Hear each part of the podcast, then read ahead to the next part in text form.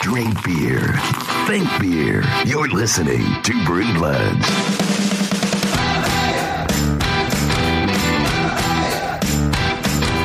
First, you take a drink, then the drink takes a drink, and then the drink takes you.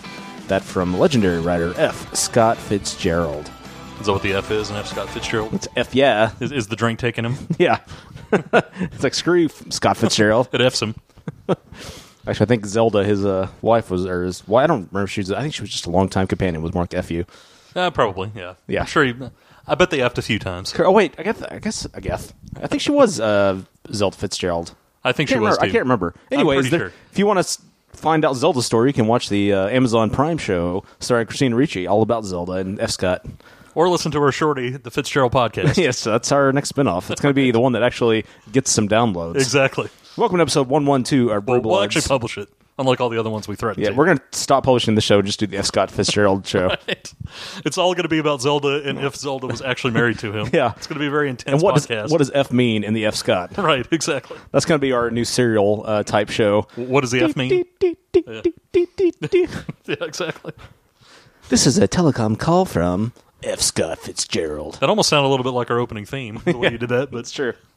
It's my approximation of the serial thing. right. So yes, episode one one two of Brew Bloods uh, back on the scene with a beer lean, drinking beer and thinking beer as Oh. we are wont to do. I don't know if I like this. I'm kind of used to 6 a.m. Now that we're Yeah. Hmm. doing it in the afternoon again, it's kind of weird. You're used to it. Uh, we did it all of one time, Right. And now we're back to us to an afternoon. I feel like we had a really strong showing when we showed up before 6 a.m. The only reason it was strong was because we had uh, radio announcer voices. That's true. We're back to high voice. Now we're at it's not as good. up here, Howdy-ho, talking like normal Brew Bloods. Like our balls went back into our bodies. That's right. Got uh, got myself a nice innie now. Well, that's good. I pushed them all up back into me, just voluntarily though. Right. It's Which- really awkward the way you do it right before a show, too. Which, of course, according to biology, immediately means your voice raises about ten uh, octaves. That's how it naturally occurs. Your Adam's apple goes away. That's right. Your testosterone goes away. That's right. And you. You go back to preteen mark. That's right. hey guys, my name's Mark. Exactly. So let's talk some news. You got some news. Lay me down with some news. Yeah, I found a couple of stories that may or may not be interesting. I think Uh, I think they're kind of I'm just gonna interesting. go ahead and say not interesting. Recycling, it's kind of a thing, right? That you enjoy. You're into that. I wouldn't say I do it. I don't know that I'm into it. Like, hey guys, let's go recycle. I thought it was like your passion. You're like Recyclops. Hey guys, see my new recycle recycle. bin. It's so awesome. It's bright blue. It's got a new lid and everything. I love to maybe, recycle. Maybe exciting is the wrong word, but All the cool kids recycle. but you know you like renewable things. You like to Yes. uh, I try like- to try to make the planet healthy, kind of keep it green, that kind of stuff. I like right? to reduce and reuse. Sure. So one company uh, actually decided that they wanted to do that as well, and basically anybody that, well, we're not master brewers or anything like that, but That's not the word I thought you were about to say, but I'll say yes, we are. the uh, basically the whole brewing process that you go through. Obviously, there's a lot of grain and other things that don't go into the final product. Wow, of that is beer. generic. Yes, uh, that I think everybody now everybody knows we are not master brewers. exactly. If you listen to the show before, you're pretty suspicious of our brewery qualifications. There's our a lot of brewer things that go into the qualifications. mash that don't end up in the But final now product. it's, How is now that? it's, Is uh, that- solid. is that It's- better? It is locked in. We are not brewers. Okay. So things left over in the mash, a lot of times, a lot of microbrewers especially. Will The spent grain, perhaps. Yeah, spent grain. Well, that's I mentioned grain, and that's when you made Mm. All fun right. of me. Well, you just said things. You said things that go into Well, other brewing. things are left over, but that's the main thing. And a lot of times, microbreweries too small to really do much about it. And depending where they're located, not close to somewhere like you know a farm that could actually use this and feed feed cattle and feed other things. Like Right. a lot of the breweries around here, the larger ones do. They'll take a lot of that spent grain and, and actually redistribute it to farmers. So there is a company in New York, uh, Chelsea Craft Brewing, that decided we need to do something with this. Even though we're a microbrewery, let's get together with some microbreweries and if you add it all up, it's going to be a decent amount of spent grain. So they decided to turn all of that spent grain into bread products, and including basically bars made of made of this material. So uh, it's breakfast bars, energy bars, I guess you could say. But basically, they wanted to use all that stuff as the base for those bars and for this bread product to not just trash everything and throw it away. So I thought that was kind of a interesting use of that, especially. I think it would take something a little bit larger like this company. Uh, the company is called uh, Regrained and Toast. And Oh, you know what? Uh, faithful listener BK Harmony actually sent us a story last week. He sent us a video Oh, did he? about Okay. it. and uh, I chose not to report on it because we already had one story from him. We don't allow more than one story from any one source. Well, great minds think alike. Yes. And, and me and BK Harmonies are very similar. AKA, he doesn't pay attention to the Twitter feed. That's true. Yeah. Um, yeah. We, we come across the same beer news. How's that? but yeah, so this company, Regrain and Toast, decided they're going to go ahead and take the waste from this whole process and go ahead and make something useful out of it, which is good because there are, I mean, some people will tell you that things are slowing down. Some numbers indicate that perhaps some craft breweries' uh, sales have slowed and that kind of thing, or beers beer is slowed in general, less so in the craft scene than, than the macro, but it's, it's slowed overall. But despite that, there's still a ton of microbreweries working. There's Sure. still a ton of beer being made, and it's not. There's still a bunch of breweries opening. So I think this is a good outlet, and companies like this existing, it's kind of nice to not just have a bunch of spent grain going into the garbage and um, you know actually being used for something. I wonder how. I've always wondered how much a brewery, for instance, will get for their spent grain, you know, from a farmer Right. compared to what they buy, you know, their grain for. You know, I think in some cases, depending on the brewery, uh, I believe Franconia here locally just gives it to them. Oh, I do don't they? think they sell it at all. It's just we have this and do you want it because they already bought the grain and we got no use for this. Right. And they would probably have to pay to either compost it somewhere or Right. just gets thrown in the garbage. Yeah, one of the, yeah one So of I the guess other- maybe as long as the farmer comes and picks it up, pays for all the transport costs. right and where they're located in Franconia's case, it's a little bit easier because Yeah, true. they're kind of on the outskirts of town or at least close to it. But yeah, I mean, you're even even if you're a microbrewery in the middle of Dallas, you know, Dallas is not being in the middle of New York City, but it's still inconvenient for a farmer to drive all the way in there for a microbrewery's worth of grain. They're probably Yeah, not going to do sure. that. So I think it's pretty good. It's good to have the whole group together and have a larger uh, contingent actually take some action on that and do Yeah. something with with that. I mean, the, leftover the great item. thing about it's cool. To, sit- it's very cool that they're doing this, but I mean, the great thing, at least in the case of recycling, at least that spent grain is a biodegradable product. It is, in yeah. itself. So at least, it, at least if they were just trashing it, at least we know that it wouldn't go to like kill a seagull or something. Right, it's not going to wrap around a Yeah. uh, turtle's neck Then kill a dolphin. strangle him. Yeah, exactly, or a bird. Yeah, gonna puncture a blue whale's eye or something. Right, exactly. Yeah, I mean, at at least there's that. So at least it was uh, even if even if the brews around here aren't doing anything with it, at least there's that. There is worse uh, waste. for yes, sure. there is worse. I agree. Yes. Like every time they, you know, they do one batch, they throw out their every. They always get a new mash ton. That is not biodegradable. That would be weird, yeah. that's a that's a brewery secret. What you don't know is part of the hidden cost of breweries is every time Yes. you brew a new batch, you have to get a new mash ton. Yeah, it's very expensive. That's why we never opened a Yeah, brewery. exactly. We couldn't afford That's constant why mash I, tons. that's why I said grain and things because I don't know about it Yeah. because I couldn't afford all the mash tons. you don't learn things until you actually become a Right. brewer. I would so know what the things were. if You I don't worked learn what's in the list of things. Right, You don't exactly. when you get your your brewer's hat. Yes. Then then you know all the things. there. Yeah, at that point they tell they teach you the things. Then Sis Aron comes and, and like delivers unto your head all the facts about brewing. Right. So the next bit of news this week comes out of San Francisco, although it's actually just a national story. We Yeah. got this from sfgate.com if we ever promote the actual source, which we don't normally, but No, we don't. I'm going to go ahead and do that today. And this is kind of a broader take on things that we've probably known forever as far as creativity is concerned. Sure. They they re- they relate this specifically to does a pint of beer enhance your creativity? And I would say uh, they get into the details of the study, but I'd really just like to kind of address this as a bigger question. This could go to anything. Does does marijuana do it? Does uh, you know liquor do it? Does wine do it? Doesn't really matter. I, I think they just substituted a pint of beer in this particular case. Did some did some comparisons of asking for people to do certain word associations and that kind of thing, or to come up with a short story idea and that kind. You know, just little creative exercises. And the people that actually they they did it with a uh, a control of people drinking non-alcoholic beer versus people that drink some uh, one or two pints, depending. And the people that drank a couple pints were able to come up with much more creative ideas than the people that had nothing. How how are they? I guess what qualifies as creative? Like, are they given a scenario and how would you solve this problem?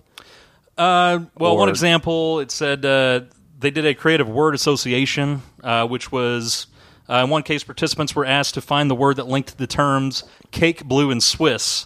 And those uh, that actually drank the beer were more likely to guess that the linking word was cheese. Ah, That kind of stuff. okay.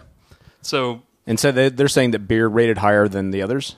Uh, people that actually drink beer versus drink the non-alcoholic beer did better. Oh, okay, They didn't- but they they're didn't not- compare it to other items. They're not talking like anal poppers, barbiturates, LSD, No, no, no. PCP, angel dust, which is just my typical Saturday morning. Exactly. No, I only brought that stuff up to say I think you could probably apply this to a lot of other things like Yeah. that.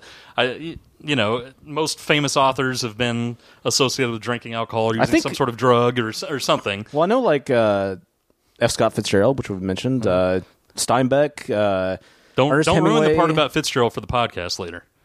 What do you mean? Don't don't give the fun fact now. We got to have that for the shorty. oh, well, I was just gonna say that he was a known drinker. Uh, so you already ruined. That's, Oh, I've already ruined that it. was going to Wow. be fifteen minutes. Wow, that was of- I of the ruined yeah. thirty-minute We podcast. already ruined it. Dang, I guess we can't All right, put the that on. shorty's dead. We'll make it about Steinbeck instead. Okay. But uh, no, Steinbeck and uh, Fitzgerald. Uh, I mean, a bunch of the Nobel Award winners were like heavy, heavy drunks. I Oh, know Her- Hemingway was a massive drunk. Absolutely. I think Bukowski was also not a not an uh, an award well not a Nobel winner, but uh, I think he was pretty heavy drunk. Um, Sure. I mean, it's just there's something about it. It's, I mean, the, I guess the advantage is, I mean, I'm sure there's science behind it. Well, I but- mean Poe with the Raven. I mean that Yeah. was like a drug-induced. wasn't he big into uh, laudanum as well? Yeah, it was it was definitely stronger than alcohol. I Yeah. can't recall exactly what it was. Basically, writers love to get effed up, but- right. love to expand the mind. But the, the history I've heard of at least the Raven is it was he was on some kind of trip of something. Yeah, well, and he no. was thinking he heard that, and that's kind of why he wrote that whole thing. Yeah, no surprise. But I mean, Um, I- I think it's true. I think you have. There's a point where you get stupid and you're not creative anymore. Sure. But if you get in that little sweet spot of tipsy to Mm-hmm. lower end drunk, um, I think a lot of times you can come up with a lot of good ideas there. You can be looser. You can be funnier. You can. I think a lot of it helps. Yeah, there's that a- helps a lot. There's a to- definite sweet spot, Right, And then there's exactly. the spot you write ten chapters and you have no. You wake up next morning, you don't know what the hell you just wrote. Well, yeah, you turn into Buddy and say stupid Yeah. stuff that doesn't make any sense, and There's yeah, there's Yeah. a there's a definite uh, moderation factor that I would think that goes along with that. Although, man, I, I from what I've heard and uh, you know, I'm going through with my time machine. Hemingway was a heavy drunk, like, Right. But uh, I'm not a fan of his writing. But the man is you know obviously uh, well regarded in literature, but. he's definitely more successful than us. He's way more successful. he had the greatest podcast of all time. yeah, th- that's true. we were going to try to match that with Fitzgerald, but Uh, The Spanish Revolution cast. Yeah, true. Yeah, I just uh, there's there, there's that definitely. I I think what it is. I mean, I don't know if they explain this article 'cause I didn't bother to read your stuff because I try not to pay attention to you. But Yeah, true. you know, it loosens you up. It, it's the same thing as if you go to a party and if you're a nervous Nelly when you go to a party and you have a couple of pops and it loosens you up and you're more likely to probably be friendly to a stranger as opposed to curling up in the corner and crying and, and pooping your pants. Well, you care less about things too. care less. So you can kind of put yourself out there a little bit more. yeah, you- and same thing with writing. I'm sure you, you're more apt to just throw something against the wall and see if see if that uh, poop sticks. Yeah, they they followed around seventy people in this, so it was Yeah. not just a small sample size. It's kind of creepy, just following around everywhere. Well, you know, for for this particular this particular purpose, Are you creative? Are you being creative right now? right? So they said if you get around the 0.03 percent blood alcohol content, which they call tipsy, that's kind of the 0.03, that's kind of the sweet spot. which at least in the state of Texas, 0.08 is That's the legally legal drunk. limit. It's legally drunk. Yeah. which you can get after two drinks pretty easily. I don't know that. Point, Yeah. 0.03 is tipsy. Well, they they called it that. I guess if you're like a hundred pound weakling, then sure, maybe 0.03 is tipsy. But Compared to someone who drinks nothing. is how Yeah, they- well, yeah. So maybe maybe if you went all the way to 0.08, you would have been that much more creative. I guess, but I'm sure my blood alcohol regularly runs at 0.08 or higher. I don't feel that tipsy. Just in general. yeah, I run a high octane blood. Yeah, that's true. You do an IV of of uh, Jameson, so it kind of makes Mm-hmm. sense. Yep, and I wake myself with with anal poppers every day. You pop open that globe full of alcohol, and the IV pops right up. You stick Yeah. it right into the vein. And as soon as I wake up in the morning, I just pop open some smelling salts to get the day started. Well, that too. Yeah, just get a nice head rush and then inject some PCP and start my day. that makes sense. And then Why pour, wouldn't you? pour a nice cup of coffee Yeah, as I go on a strange Nice cup of tear, coffee and PCP. That's right. Combo. murder several homeless. Yeah. you know, go run naked through the streets while vomiting all over the the sidewalks. It really fits your nice suburban neighborhood you have here. Oh yeah. It's- Desperate house husbands over here. Yes. All right. Well, today we're going to talk about. We haven't uh, traveled over to Europe in a while, at least to talk about beer. Actually, I haven't been. We in- go over there, but We go over there. We don't ever talk about beer while we're there. Yeah, but, um, exactly. today we're going to be talking about. Uh, I think they're one of Stefan's favorites, uh, Rodenbach. Who's we Stefan? haven't- Stefan. Oh, forget him. He's on the uh, 15 minute movie podcast. Oh yeah, okay. That that guy, you know him. okay, yeah. yeah, sure. yeah. He's not doing anything now. no, right? he doesn't. He, just did that. doesn't. He has Okay. nothing other than 15 movie, minute movie podcast. but- Gotcha. That makes sense. Um, he's been on the show before talking about that, and Right. uh, I think he's a big fan of Rodenbach. From what I know, I, I know he's talked about it on the 15 Minute Movie podcast. Yeah. and on Pickled Embryo back in the day. Uh, but today we're going to talk about Rodenbach, and they are uh, from somewhere in Europe that we'll talk about in a minute.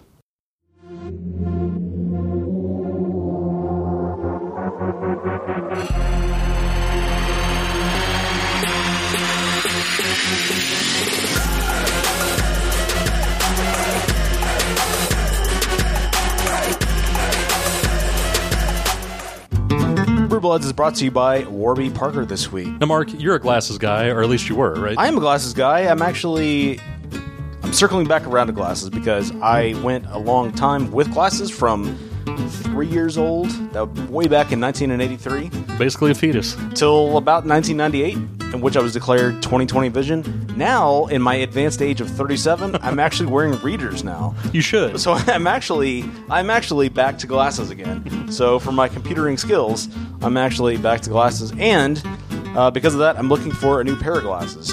I got I got just a standard issue set of frames just because I needed something soon, but I'm actually looking for something a little more fashionable. And as someone who's never worn glasses, I can't relate to all of these issues. Well, that's a but pal. But your wife wears glasses. She does, yes. What would be your primary location that you would actually go looking for glasses? Oh, maybe a TSO, maybe a Lens Crafters, and th- those are old school. maybe a Sam's Optical, something like that.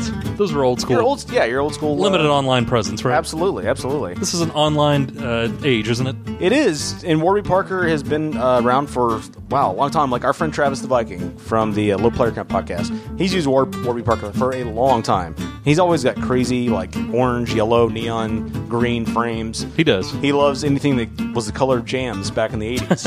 And if you're not into the crazy orange and yes. 80s colors, They that do have Travis normal is, styles. They do have Absolutely. regular as well. Absolutely. And uh, if you go to warbyparkertrial.com slash brewbloods, you can uh, get five pairs of glasses for free to try on. They're not going to charge you unless you just like toss them in the garbage bin and never return them. But uh, five pairs to try on. Which is fair enough. They should at that point, I think. so go to warbyparkertrial.com. You get uh, five a five day try on, five pairs to see what fits your face best in glasses. And I'm going to be doing this soon because I need a new. Uh, I need some crazy glasses. I need, you, need some rain- some- you need to do something about that face. I And do. I think this, some Warby Parker this, this glasses face will fix is a, it. is a blank canvas, and I Yes. need something. I need something rather Randy Jackson like. I need something Travis the Viking like to fit this face. Right. So warbyparkertrial.com slash brewbloods. That's warbyparkertrial.com slash brewbloods. Hey guys, Josh here, just to let you know, to remind you, to get the word out, to put it in your brain that no matter when you're listening to this podcast, Thursday is right around the corner. What's so significant about Thursday? Well, at Thursday at noon, you get to tune in and listen live to Liquid Lunch. Join myself and Catherine Contreras from She's Crafty Podcast as we join forces to bring you Texas's live midday craft beer show. It's the only one like it out there in the entire world. We're live. We take your calls at 713 678 0070. We have on the best guests in the craft beer world from the state of Texas and beyond. And it's just a fun time. You'll hear what you eating, what you drinking. We'll get the latest in uh, news and craft beer goings ons, promotions of all the latest happenings. And you can be a part of the show with us each and every Thursday at noon. LiquidLunchShow.com is where we're located. Also on our Facebook page and our YouTube channel, streaming live video and audio, your choice. Come join the party. Kick off the weekend, Thursday at noon. LiquidLunchShow.com. That's Liquid Lunch. We'll see you there. Hooray for beer!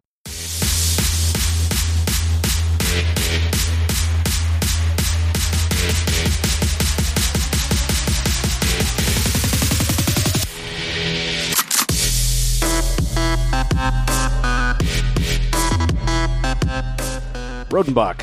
How much experience do you have with Rodenbach? Uh, I would say none. I can't actually recall anything that I've ever had from them or seen from them. I, they are large. I've yeah, I've had this beer for a long time. This is the 2012 Oak Age Ale that we're talking about, and I think I bought it sometime in 20 and 14. Wow. is when it first hit the shelves, at least here. I don't know about uh, you know the greater part of Europe, but I think it hit here sometime in 2014. I've just never bothered to open the beer, That's what happens when you have a media room and a large fridge to store everything in. and you have two closets full of beer that I never touch. Yeah, there's probably plenty of stuff you bought in 2014 or 2013 you haven't touched that's sitting up there. Yeah, you're lucky I allowed you to grab one cider from the uh, S drawer from this. It's uh, it's a rare privilege in this household. Yeah, Nobody drinks beer in this house. We just talk about beer. We Right. look at we look at the beer. he, he just thinks beer. We just think beer. We Yeah. don't actually drink the beer. We just The think drink beer falls to me. The thinking beer falls to him. Yeah, we haven't done a lot of European breweries on the show. We tend to you know go stick with the United States mostly. It's tend to tend to Stenda? tend to stick with the DFW boot in your ass beers a lot lately too. Uh, we do we do a lot of locals. We do a lot of state beers. We done uh, we you know when we do beers when we take trips, uh, you know out of country, but uh, Sure. that's been rare, few and far between. that's been what one time. That's been one time. Yeah. So few, like I said, few and far between. We may be uh, we've got a trip to the Dominican uh, coming up pretty soon. So If there's something on the resort from a local brewery, Yes. we'll review it. We're not going to a local no, brewery. because chances are we'll probably get kidnapped and held for ransom, which nobody will ever pay. That- that's true. You'd never hear from us again. Yeah. You're never Otherwise, gonna- we'll be like, well, okay. You're never going to get the resolution on the F. Scott Fitzgerald podcast about what F means and F. Scott. They would just follow up to see if we actually died, so they could Yeah. collect on the life insurance. Other No, than that, nobody will record a final episode though. no, They just disappear. of course not. You'd never hear from us again. But the great thing is that will inspire its own serial podcast, a serial, a season of serial. what happened to the brew bloods? What happened? To, no, no. What happened to the F. Scotts? So yeah, that's true. We'll be more known for that. Yeah. we didn't know for what for disappearing and dying. yeah. Before creating one episode. Yeah, well, they'll never know. We'll probably get mauled by some, you know, venomous frog or something. Right. It kills us slowly. With its Probably poison. so. I don't. know, Can you be mauled by a frog? I guess you can't. No. I was just going along with it to move along, but no, you really can't. Although we don't know what uh, dangers lurk in the jungles of the Dominican Republic. And we probably won't find out. There might be massive frogs. I doubt we're going into the jungle. Yeah, so. if, we, if you step one toe outside the resort, Yeah. you're gonna It get gets shot off immediately. and, tossed to the ravenous frogs. it gets cut off and held for ransom. Every time you step one inch of a new body part, it gets captured and cut off. We're losing all of our Dominican Republic listeners We right are now, for all sure. all of them. Yes, absolutely. I just said we're losing them all. I didn't say how many we have. So Rodenbach is a Belgian brewery, and as everybody knows, who is somewhat somewhat acquainted with beer, the Belgians are quite highly regarded when it comes to beer. That is true. and Rodenbach seems to be a quite uh, well regarded brewery. What would you say, Germans and Belgians? Belgians, probably Belgians, the yes. uh, Yeah, probably the top of the pops there. definitely, probably the fir- one of the first uh, or the early beer revolutions. Uh, if you talk outside, maybe the Egyptians or you know the Well, sure. development of beer, Right. Uh, the refinement of beer I would definitely say happened. yes. Probably in the Western region. Europe, those two Yes, take the cake there. And this so one to speak. is is in it's in uh, West Flander, Flanders as opposed to East Flanders, Right. Home of the Leftorium, of course. yeah, exactly. yeah, yeah, you can't help but think of the Simpsons when you Yeah. hear anything associated with Flanders. Were they all Oakley greeted Dokley. with Oakley Dokley? Yeah, They Hadley all Ho. pull taffy together. exactly, they're all the home of taffy. Yes, absolutely. Yes.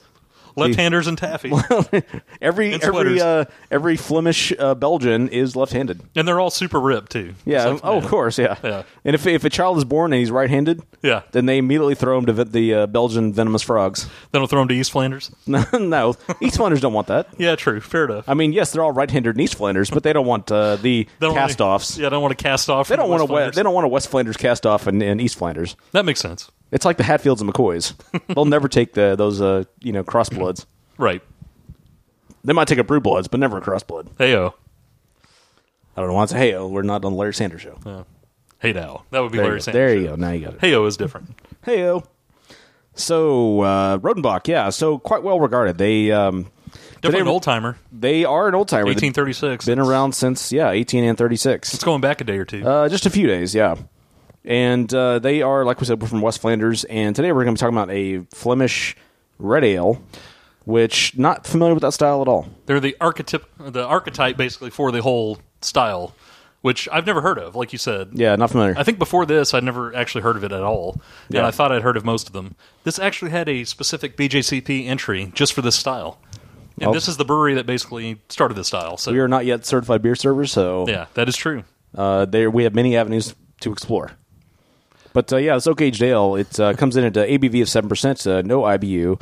Should be served in a snifter, tulip, or tumbler, so pretty much any glass. And it is a Flanders red ale, quite uh, highly rated, just like many of their other beers. Yeah, most of them come in somewhere in the 90s. Um, you know, the, the lowest one was an 88, which is just the regular Rodenbach sour red.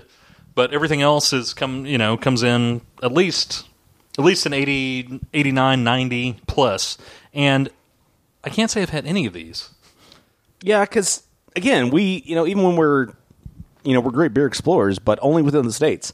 That's true. We don't explore because at least in our the like the craft beer seller here, local store, in our Fairburg. they do serve a few Euro beers, but not that many from what I remember. Yeah, and if you go to you know if you go to a Specs or a Total Wine, they will have like a Euro section. But it's totally walled off. Yeah, and There, it's- you have to walk. You have to walk through a locked door to get to Yeah, the uh, exactly. Euro section. That's cider, true. cider, and Euros. yeah, pretty much. It's And like the it's like the old video stores, the curtain to get to the porn. Yeah, it's like that. then someone catches you in there, you get embarrassed. Yeah. yeah, yeah. You open up the bead door, and that's yeah, where all the And Euro you scream beers like are. a possum when he's exposed to light. Right. but again, it's just not something I go for very much. you know? No, I just don't no. think of the Euro beers. well, because There's we have such poor representations of Euro beer in the United States that was going to be my by and other- large. Yeah. At least as far as we know, other than uh, Brewdog, a couple of others, I would say a bulk of the Euro beers we get here are most of them are very trash. generic. Yes, And- and generic. widely produced. A lot of generic lagers. Yeah. Uh, we might get the occasional generic Oktoberfest around this time of year. I mean, it's very unfair, but when I think of a standard generic Euro beer, I think of something like a harp. Sure. You know, it's just, I don't know. Like, ah, that's okay. I'll skip that. Or a yeah. Or some kind of a Abiel. Polliner or- I'm just yeah. not a big fan of those. So, yeah, just the things I associate with them. like the De- I would say like the Delirium series is awesome, great beers. But I would say by and large, most of the Euro beers here we get outside of BrewDog and Delirium are just kind of you just always look over, and they're they tend to be loggers, they tend to be pale ales, poor representations thereof, and so Right. yeah, we tend to skip them. I grabbed this one because it was in the at the time in 2014, it was in the uh, the uh, bomber section of like special releases. Yeah, so I stuff just you grabbed gotta it, thought it have. looked interesting, and I just never opened it. So Right. and then I've come to find out, uh, according to Stefan of the 15 Minute Movie Podcast and Pickled Embryo, Right. that uh, indeed uh, th- is a quite wi- uh, highly regarded brewery in Europe. Yeah, that's well, that's good. I'm looking forward to it because this one definitely has some some pretty solid ratings, and even like Beer Advocate, they even give it a pretty high rating. Yeah, they give it a 93 out of 100. Yeah. Ray Beard, near- a more international audience, gives it a 99 out of 100 and a 98 in style. Right? And Untapped gives it a rather high 4.19 out of 5 on 10,293 unique reviews. Man, if yeah, like we always say, if you get above four, you're doing well, and this is you know nearly four and a quarter. Yeah. It it should be it should be a really good beer. So expectations because we tend to poo-poo red ales, and this is a sour. Yeah, of course we. I mean, we've said in the past Red ale, but red it depends on ales. which red ale you're doing. Yeah, but because I'm saying- if, if the red ale's more like an amber, then yeah, I, I was saying red ales as a, as a genre tend to be underrepresented and, and poor, True. in quality, and we've had a few notable exceptions, you know, locally and such. But I mean, I was going to say like like Velvet Hammer. yeah, that's what I'm saying. A few that kind of notable thing. exceptions, but I would Yeah. think it's an I think it's a category that needs some revolution to it. If it's a But- hoppier red ale, then I like it. If it's something that's more like a generic amber, I Yeah. tend to not like it. But this one tends to be more sour, and I didn't know that when I bought this. Yeah. I'm not I was definitely not a fan of sours at the time. Right. My taste buds have evolved. yeah, So I'm interested to see what do you what do you expect for this beer? uh, I expect it to be kind of like a, s- uh, a sour amber ale, I, uh, honestly. And if the sour, if the sour is the dominant flavor, then I expect to actually like it. I do like, I do really love sour beers. It's kind of a thing I've been more on lately, kind of a trend I've been more on lately.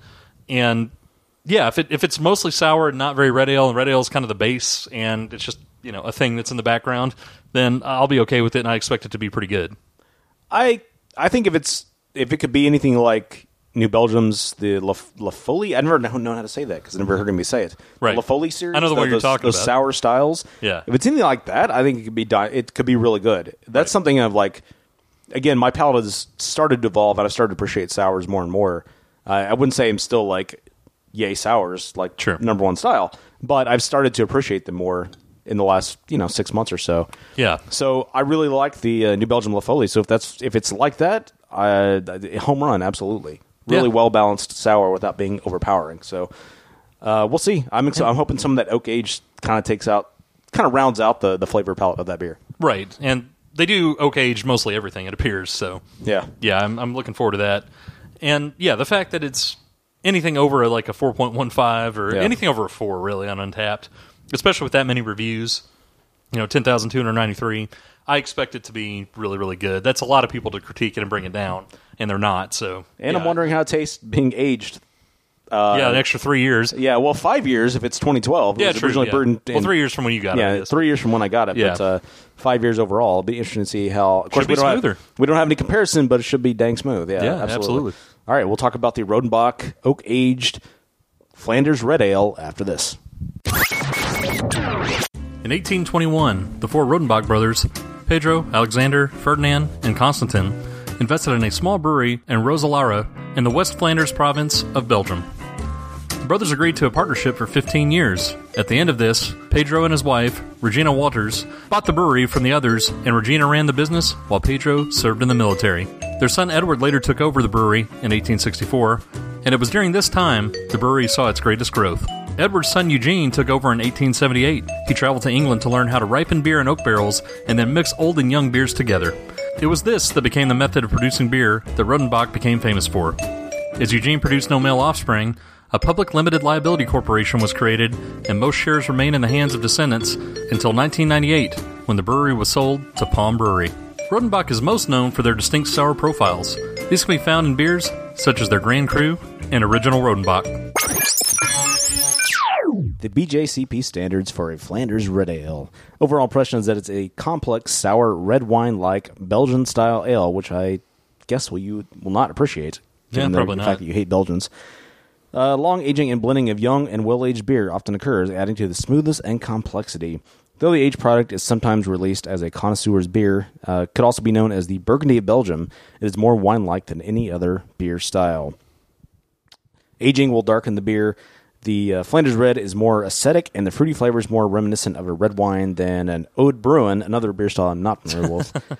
and uh, yeah, that's pretty much it. Uh, commercial examples include the Rodenbach Classic, the Rodenbach Grand Cru, the uh, one you might be familiar. I'm talked about this already. The New Belgium La Folie, the uh, let's see, Southampton Southampton Flanders Red Ale, and new the New Glarus Enigma. Although we don't get New Glarus here, I know a lot of people are familiar with that beer. So Yeah, and, and we didn't mention it when we were going over going over the other beers. I just kind of gave ratings of the other beers, but the Crew was the number one most reviewed beer by them and one of the highest rated ones they had. So I'm not surprised it's in the mix here. So the uh, label on the bottle is, I would say, a lot more like a wine bottle than a typical beer label. The overall bottle looks a lot more like a wine bottle. It's yeah, it's definitely a regular wine bottle Yeah. in shape, and just the label in general, I would say, is a lot more in its script, its fonts, and uh, True. just the. I don't know. It just looks a lot more like wine Looks than like it a wine, does than yeah. beer. I would But, agree, uh, yes. Supposedly it's a beer. I guess we'll find out. Well, they said this is very wine like, so Very wine like, yes, absolutely. The appearance of this beer should be deep red, burgundy to reddish brown in color, good clarity, white to very pale tan head, and an average to good head retention. And we are drinking these out of Snifters today. And I would say that uh, it has a light tan, uh, like a lighter version of Dockers that the uh, average generic businessman might wear. it's yeah, it's oh yeah, you mean the overall beer? Sure. Yeah. Thought you meant the head. I was I gonna mean, say the head head's is, pretty is white. no. I'm saying that the head is a light, is a light uh, tan color, Yeah. It's pretty close to white. like though. a like a chino, a nice uh, some nice chinos. Yeah, it's about as light tan as you can get before being pure white. Yeah. Um, yes, absolutely. Much to the uh, chagrin of some of the Charlottesville protesters. Yeah, exactly. And it's it's thick too. It is quite thick. It's hard to tell because at least my glass is kind of frosted over here, so it's kind of hard to tell the clarity. But Mine's it- a little bit frosted too. it's a little reddish in color, kind of uh, as I hold it up to the uh, fan light here, a little uh, muddy waters. type it's color. reddish, a little caramely. Um, but yeah, I see a little reddish in the direct light. But I would say overall it has more of a caramel appearance. Uh, yeah, kind of caramely. Kind of reminds me of the appearance of the Red River uh, Yeah. up north, just north of here. Uh, red, red clay, red dirt country. Exactly. Yeah, very very red dirt country. Very red dirt uh, country, appearance. absolutely. Yes. Absolutely. Uh, the aroma should be complex fruitiness with complementary malt. Fruitiness is high and reminiscent of black cherries, oranges, plums, and or red currants. There's often some vanilla and or chocolate notes, and you might detect some spice. Yeah, there's definitely some spice in there. Definitely get those sour notes with some Belgian earthy tones. Yeah, although the earthy tones are probably the weakest, the weakest part of it to me. I think it's very, Oh, it's not as strong as a Belgian usually is. yeah, it, it's, it's pretty fruity. It's pretty, it's pretty spicy. I think those are probably good descriptors for it for sure. I mean, our comparison scale is usually the Planeteers from Captain Planet, and I would say n- most Belgians are more Kwame. Right. And this is like tiny little toddler Kwame here. This is not full grown Kwame. This is not Planeteer It's- Kwame. It's nearly newborn Kwame. yeah, it's almost yeah, it's very fetal. Yeah. Just just uh just injected into mommy Kwame. This isn't full fledged Kwame. This Yeah. isn't. You don't want him as a planeteer This is yet. yeah, this is turkey basted mommy Kwame. Exactly. Yes. But uh, a lot of cherry, like uh, it reminds me a lot of uh, like a fresh cherry It does. Yes. in the on the nose, and it does remind you of that. That's a weird way to phrase it. It does smell like that. it yes. smells. It, remi- well, why is that weird to remind? Like it reminds you of a fresh, a fresh cherry. No, no, it's weird for me to agree that it reminds you of that. Yeah. So yes, I, I would I would agree that it does. It does smell like that. This is how you remind me. but uh, very sour on the not, not. Well, I say that it's not extremely sour on the nose, but it's like a fresh fruit sour Yeah, absolutely. with not a lot of sweet edge on that. Yeah, it's it's got a spice. I would say it, it kind of smells like a s- uh, mix of cherries and grandma's old smi- uh, spice rack or something like that. And I say old, that's kind of a negative connotation, but you know something that's spices has been around and Yeah. it's been aged, and you can smell that those, uh, all just that mix of pleasant aromas that could definitely create something very tasty. Sure, it's like the smell of that your, way. the red bag that, ha- that hangs in your grandma's shower. Oh, well, I don't know about that bag. But Uh, the uh, mouthfeel and the taste on this uh, medium body, low to medium carbonation, low to medium astringency, like a well aged red wine, often with a prickly acidity. Can uh, should be deceivingly light and crisp on the palate, although a somewhat sweet finish is not uncommon. there are a lot of red wine references. There in are This whole thing. Uh, flavor intense fruitiness commonly includes plum, orange, black cherry, or a red currant, like we talked about before. Uh, vanil- uh, vanilla and chocolate is uh, often present, and Mild. uh, you should expect maybe some spice. It's not unusual. A sour acidic character ranges from complimentary to intense, so quite the rainbow of flavors here. which I expect it to not be as as intense, given the age. Now, if 2014 Mark had busted this out, I think you would have hated it. I would have projectile vomited uh, right in your taint. Probably would have drain poured it. Yeah, right into your taint. Yeah, Right. absolutely. Now, I do get the range of fruits. I do get some vanilla. I would say it's more vanilla than it is chocolate in this one, because they say vanilla and or chocolate. And there's definitely a sour element to it. But I would say, per the style, it is very red wine like. Now, it's not like drinking, uh, to me at least, it's not quite like drinking a glass of red wine. No, it's not. Uh, as we, you know, pretty much only when I drink wine, pretty much all I drink are reds. So it's not like a glass of, you know, burgundy or a glass of uh, Merlot, any effing Merlot or, or Cabernet or whatever, what have you. Sure. Some nice Marquez. This is more like a fruity, like a fruity white wine. I would say more than it is really a but with- hardcore red wine. It's like a fruity white wine, but with red wine flavors. Because it ta- Yeah. to me, it tastes like a red wine. It tastes like a red wine with some ice, like a nice wine spritzer. It, it, it almost has some cider esque Sure. uh, qualities about it. I can see that. Yeah, and it, like I feel like apple apple type flavors are in there pretty prominently. And yeah, like you said, um, the sour flavor is definitely there, and like I feel like the vanilla is present. I don't feel like there's any chocolate in this one. I think this is more the No. vanilla range. Uh, vanilla there to me is very light, but uh, I would agree with your apple notes Yeah. and it very. No, I'm app- not saying vanilla is prominent, but if you're going to say vanilla or and or chocolate, I think Yeah. it's on the vanilla spectrum for sure. it's uh, definitely got some kind of uh, apple heady notes there for sure, No hot flavor for sure, like they said. and actually kind of bready on the back end. I got. Yeah. I think it's got kind of like um, at the very back. It's got kind of like a banana nut quality to it.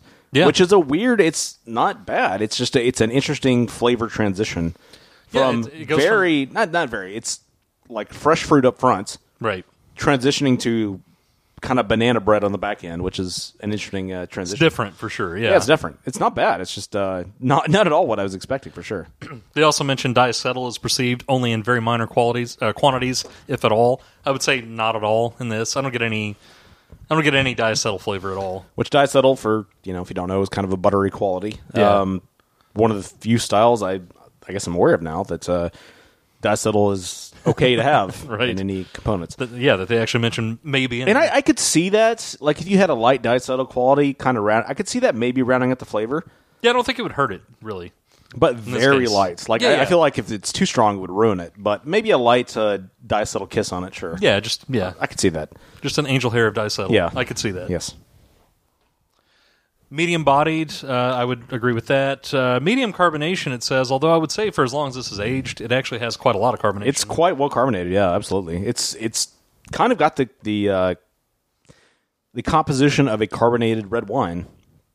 yeah. Like the just the overall like it just it's kind of like someone yeah took a glass of red wine and injected it with carbonation. That's what it kind of feels like. yeah, I would agree with that. Which is not a, ba- again not a bad thing. It's just not again it's an entirely new style to us. Not at all what I expected. So it's No, not at all what I it's expected. an either. entirely new uh, taste buttery experience. tastes buttery. taste buttery, sure. We're going with that new term. well, that would be diacetyl.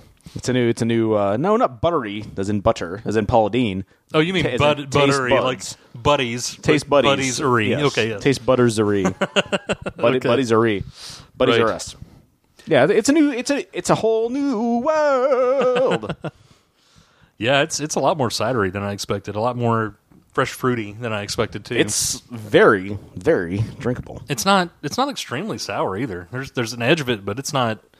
I mean, just when I think of the modern, well, not that this is like old school, but just like a common sour I would get somewhere. I feel like a lot of times those really kick up the sour notes. It's not just like a subtle flavoring, and this really doesn't do that. Yeah, I agree. And it's, that could be part of the aging. I don't know, but because fruity flavors tend to come out in age more than Yeah. uh, hot flavors, at least. I don't know if the same thing happens to sours as they age. at least five years later. This is a very well-rounded beer. I can't speak to 2012. I Right. can't speak to 2014. But in 2017, five years later, it is a very well-rounded beer. Should have bought a pallet. very of it. tasty. Yeah, Uh, yeah. You can still find um, the newer versions. I've seen these at Total Wine. I just haven't bothered to pick them up because I didn't drink this one. right. Next time I see it on the shelf, I'm going to buy the entire pallet. Well, that that- that definitely indicates what kind of rating you're Ooh, giving ratings. ratings. Go ahead, Mark. Very well surprised by this beer, and as I've said before, uh, thousand, hundred, twenty thousand, fifty times. Uh, not a sour fan, or haven't been. My palate has been evolving like a Pokemon. 120,050 times. That's right. Interesting. It's a complex math number. It is. Einstein came up with that. He discovered that number. he discovered it, yes. Yep, him and uh, Russell Crowe they discovered it together. Very complex uh, palettes, and I think that too often what we see, and they probably have the benefit of making these beers for a long time, is that most beers, and I guess understandably so, have kind of a one note uh, palate to them, a one note taste. It's typically it's usually most beers I would say are are the same front to back. The the the, the front front is the same as the front bottom. It's the same throughout. You know, no, think? no surprise. You think most Yeah, beers I are think, like that? I think most beers are like that. I, I Hmm. I think feel like we've reviewed a lot that have some kind of different front and back end. I think there. Yes, I think there's a good number of them. I'm saying, but this isn't like an entirely different level. Sure. This is like really fresh fruit up front and banana banana bread on the back is quite a transition. It's not like biting into a fresh banana bread muffin or something. No. But it's got a very breaded presence on the back. The again the uh, turkey baster kwame is very light there, uh, which is to me appreciated because I'm not typically a fan of the earthier styles. you hate fully developed Kwame. I don't like I don't like adult Kwame. No, not at all. He he not, he's not he cannot enter past the doorstep in this house. He's like a vampire.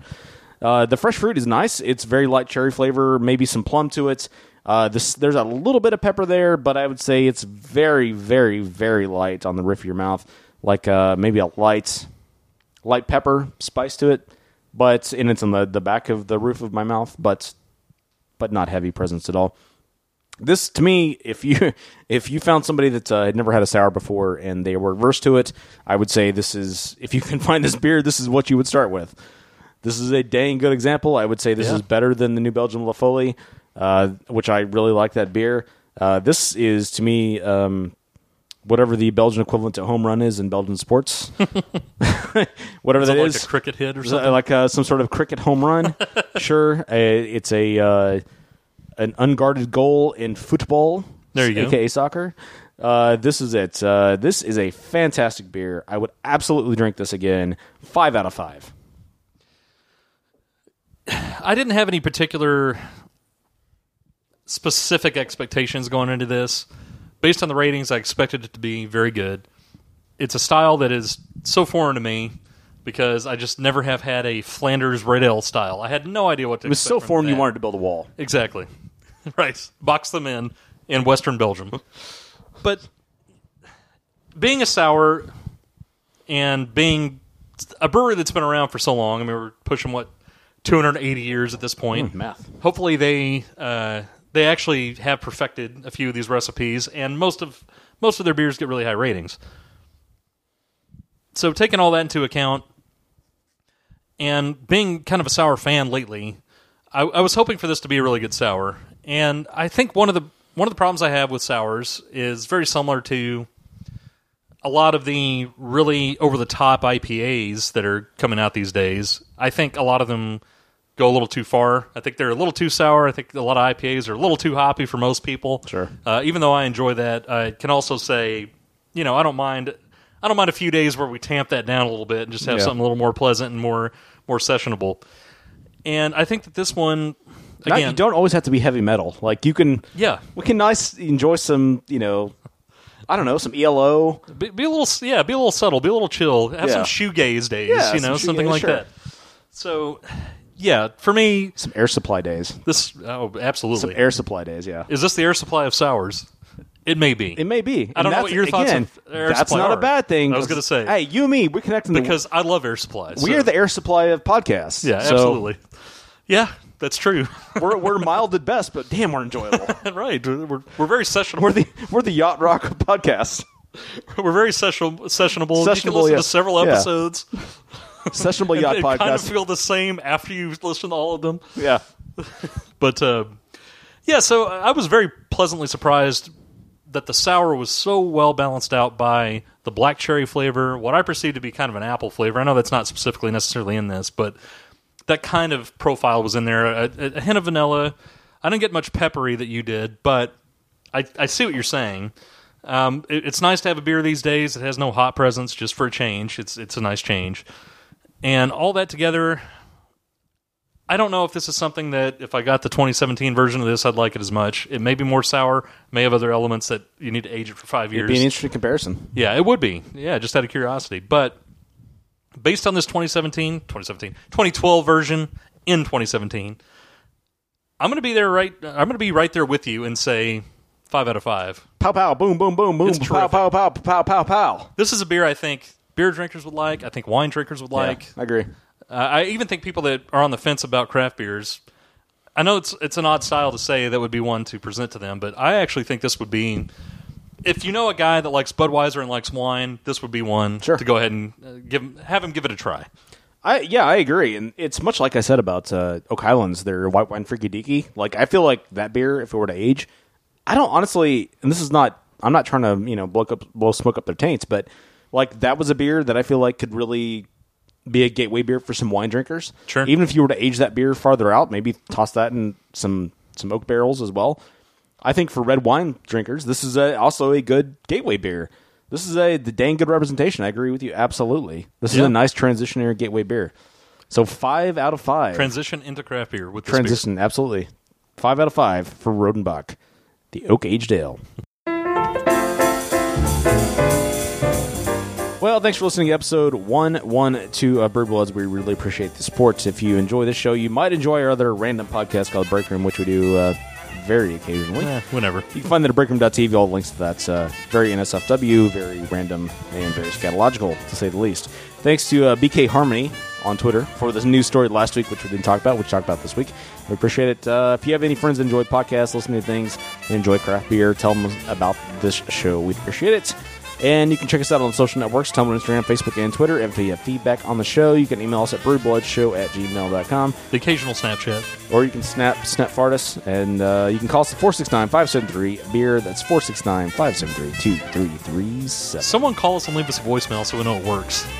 just uh, yeah even if it's a, a spam call Even if it's a fart, I don't care. Something. Do something, oh please. we'll play it absolutely oh yeah, we'll play it for sure. all right we'll catch you guys next week for episode 113 of brew bloods for dustin i am mark Mark and Dustin Probst. probst